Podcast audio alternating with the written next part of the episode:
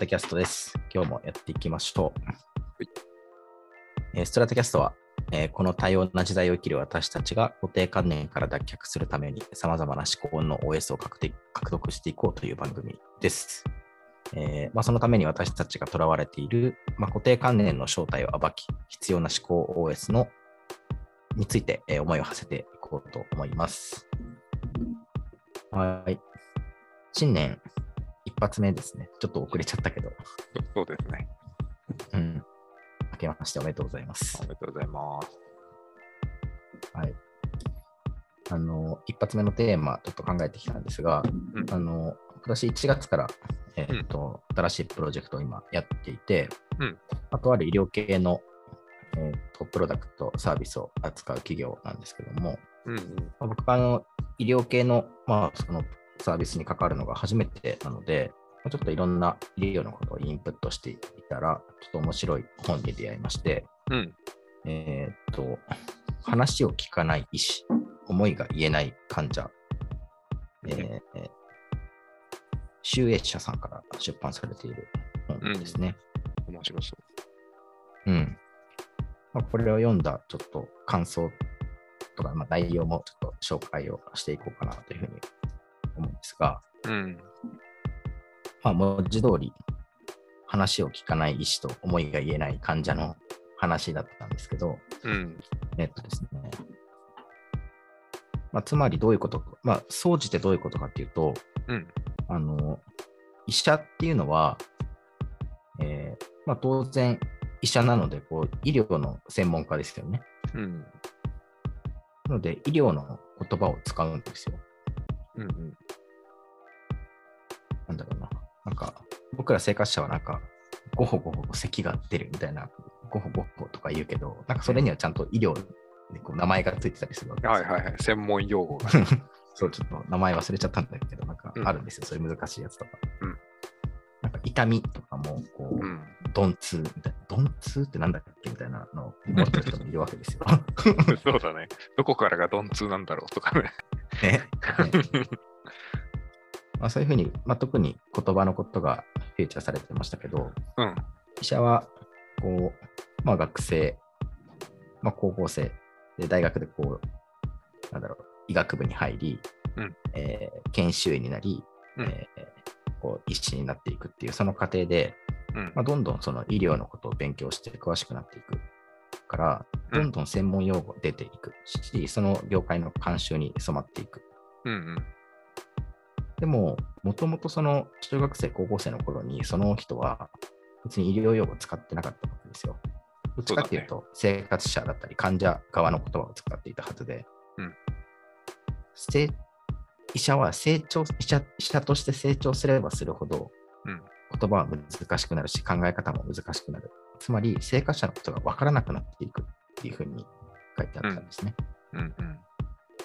一方で患者はどうかっていうと、患者は患者のままなんですよ。いつまでたっても。そうだよね。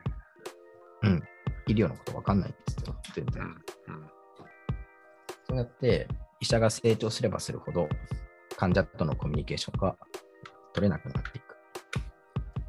っていうあらすじでございます。ねうん。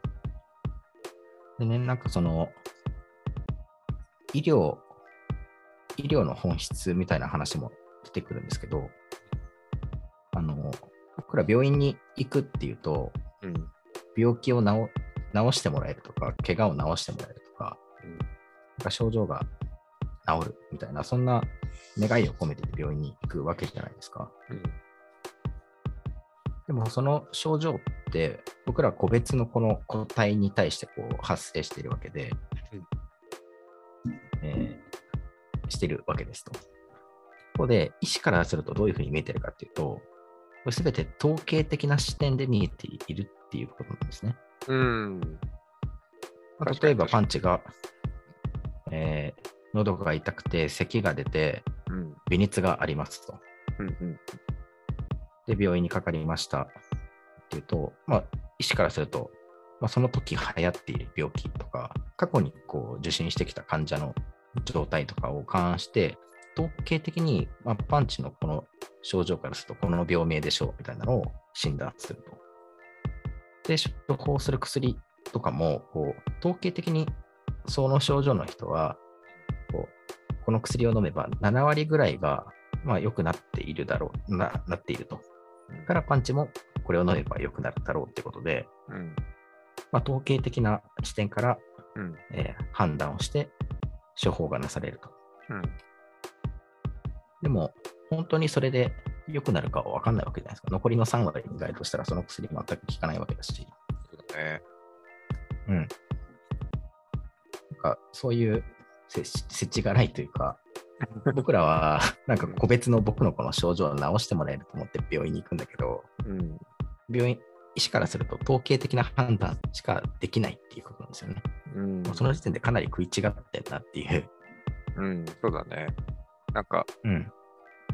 少し言葉をひねるとさ、患者としては、病気治したい、病気を治したいとか、その今出ている症状を何とかしたいっていうのは、ある意味、えっと、ハウで、で、その先のホワイを考えると、安心したいとか、なんかう、ん。今まで通りの体でいる、まあそうだね、安心感が欲しいとか、きっとそういうところにあるんだろうなって思うんだけど、あのお医者さんの、お医者さんのハウがその処置をするとか、処方をするみたいな話で、で、ホワイっていうのはその病気を治すとか、そういったところにある。要は患者のハウの部分が、えっと、お医者さんのホワイになっているみたいな乖離がちょっとそもそもあるのかなと思っていて、そう、だからこそその統計的にしかこう対処できないお医者さんもいるのかななんていうふうにはちょっと思うよね。うんうん。まあ、そうせざるを得ないっていうのは多分正直なところかなっていうのをちょっと本を読んでいて思ったところで、ああ。まあ、日本のその医療のシステムだったり、うんそ。の病院と人間のその関係性うん。の習慣ですよね。うん。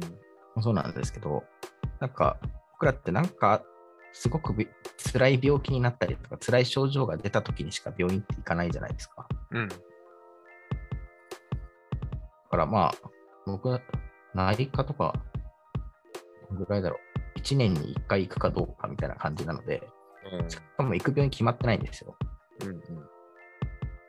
そうすると、僕のこと知ってる医者なんていないわけですよ、この世に。その人に僕の個別性をこう理解して、ちゃんと処置してほしいっていうのと、もうそもそも無理なんですよね。へもうなんか子供の時って、なんかかかりつけの小児科があったような気がするんですよ。ーあったあった。うん。その先生って顔も名前も覚えてくれてるし、家族のことも知ってるし、うん。そういう関係だと多分個別のこう、なんだろう、判断をして、うん。まあ、統計も当然あるんだけど、うん。その上で、えーと、あなたにとって最適なのはこれだっていう判断が多分できるんですけど、初めて行く病院でそれを望むってかなりこう難しいことなんだよねっていうのをちょっとうん。本を見て、僕はちょっと勉強したことですね。うん。あ、確かに。なのでうん。なんていうかな、その、かかりつけ医にしかできない判断とかっていうのがあるんだろうなっていうのをちょっとうん。感じているっていう感じ。です。あの、うん。ちちっちゃい時に初めて行く病院は、あの、僕の仮病を見見抜けなくて、僕サボりたくて仮病を使ったんだけど、あ、これはうん。ろくに検査してないのにインフルエンザですねとかって言言われたことがあったの。で、えっと、もう一個よよく行く病院があったんだけど、そこはね、あの、仮病がいいよいよ通じなくなった時が一回あってね、あの、うん。本当にっていうふうに先生に言われたりすることがあって、それを覚えてるんだけど、だその警備を見抜くとかもやっぱりコミュニケーションとかその関係値があるからこその診断だったなっていうのはちょっと思い出した。うんうん。うん。統計じゃない判断があったんだよね、きっとね。うんうん。だからこれは医療に限らずだよね。なんか、要はプロフェッショナルとかになっていくとさ、なんか統計的に判断しようとしちゃうことが多いじゃない？無意識的にも。うん。あこういうタイプかとか、あの、あこういう傾向だからきっとこうなんだろうなとか予測を立てちゃうとこまでしてしまう。うんで、えっと、わからないんですって言ってひ来る人に対して、いやそれって過去にもこういうことあったからきっとこういうことだと思いますよとか、うん。ちゃんとその相談してきた人とかを深く理解しようとせずに、その統計上の情報を伝達して済ませてしまうとか、なんかそういうことっていうのは、自分もやってしまうことが多いかなって。多い、多くはないが、うん。そうまあ、そうね。あるよ、あるよ。ね。あるよ、そういうこと。だよねうん。統計的に判断してないことって逆に少ないのかなもしかして。うん。まあ、最近ってこそ僕ら、まあそのブランドに、企業のそのブランドとかプロダクトのブランドに関わることが多くなってきたので、うん。そのナラティブベースで考えるみたいなことって最近よくやるじゃないですか。そうだね。うん。その経営者何を思ってこのブランド、企業を立ち上げたのかっていう話とか、うん。それを社員はどういうふうに語っているのかみたいなことをこうんう観察、傾聴したり観察して、うん。えーそのプロダクトらしさみたいなのをこうあぶり出していくっていう作業ってあると思うんですよね。うん。医療でもそういう手法っていうのは、日本だとあんまないんだけど、世界的には結構あるみたいで、うん。うん。えっとですね。ちょっと待ってくださいね。なんていう名前だっけ、?EBM だったかな？EBM。うん。これね、ナラティブベースの診療、ナラティブベースドメディシンっていう、別名、エビデンスベースドメディシンで、EBM か。うん。本当だ。えあ、ごめんなさい。EBM は、えっとエビデンスベースドメディシンで、ー、うんえ。その対になるのがナラティブベースドメディシンですね。あ、そういうこと？うん。そうそう。だから、エビデンスベースドだから、まあ、あそうだね。事実から統計的に判断するっていうことだね。うんうんあメナラティブベースドっていうのは、まあ、今話したような、まあ、個別的にうん。患者の話を聞いて、うん。その背景背景ごと理解するっていうことだね。なるほどね。ああ、わかんないけどさ、憶測だけど、もともとはそのやっぱナラティブベースの医療っていうのが主流だった時代がきっとあって、で、結局そこばっかり追求していると解決、感知できなくて、で、いよいよ世界がこう進化してきてさ、いろんな情報が溜まった時にナラティブベースじゃないや、エビデンスベースができてきたんだろうね、きっと。だね。だけど、そこの限界がまた来ていて、ナラティブに戻り始めたってことかな。面白い。そだね。うん。揺り戻しだし、うん多分、ナラティブだけややってやってくださいっていうのも多分今おかしな話で、そうだ多分エね。ビデンスベースドでこうある程度仮説が立って、うんその仮説の確からしさをナラティブでなんかこう角度を上げていくみたいな、なんかそう、それが多分一番ベストな形なんだろうね。そうだよね。多分合わせ技が大事なんだろうね。ああ、うん面白いな。ね。だから、まあ、ちょっと生活者としての気づきみたいなので言うと、なんか僕もかかりつけ医が欲しいなって思ってます、今。うん、うん思う思う。うん。まあ今僕らは33歳、34歳の年ですね。あ、いや、そろそろ1個ぐらいなんか重めの病気来そうじゃないですか。そう。うん、ね。はい。うん。なんかそういう時にさ、あの、頼れる医師っていう、なんかその顔、名前を知って、僕のことをちゃんと知ってくれている医師っていうのが、世界中どこ探しても今いないんだけど、うん。そういう医師との関係をこう患者側から作っていくっていうのが、多分今のこの世の中はそれしかできないかなというふうに思うので、うん。医師側からこう仲良くなりたいってのはあんまないじゃないですか。ないよね。来てほしいな。うん。ないかな。そういうサービス。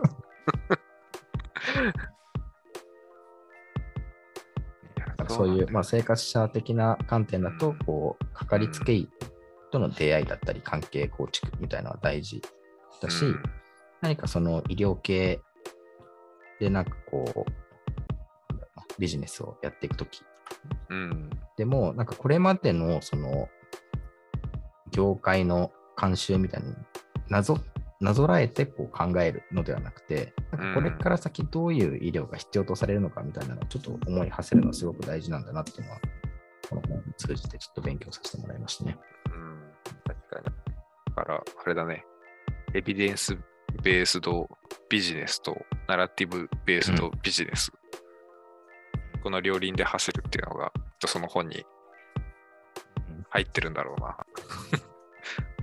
あのね、ビジネスの話は一個もされてされてなくて、まあ、そうだよね。今の医療の問題点とかいろいろ書いてあったんだけど、うんでも、いろんなところに通用する話だよね、本当。そうそうそう、本当そう思いますね。うん。確かにね。まあ、あの、うん。僕らもデザインのプロフェッショナルとして仕事をしていますけど、多分気づかないうちに相手が知らない言葉を使ったりとか、うん、知ってる知ってる。うん、相手の理解が追いつかない速度で話を展開してしまっていたりとか、そういうことって多分あるはずなんですよ。うん。でもそれって自分がプロだから気づけないっていうので、うん多分医者も同じで、でも、なんだろうな。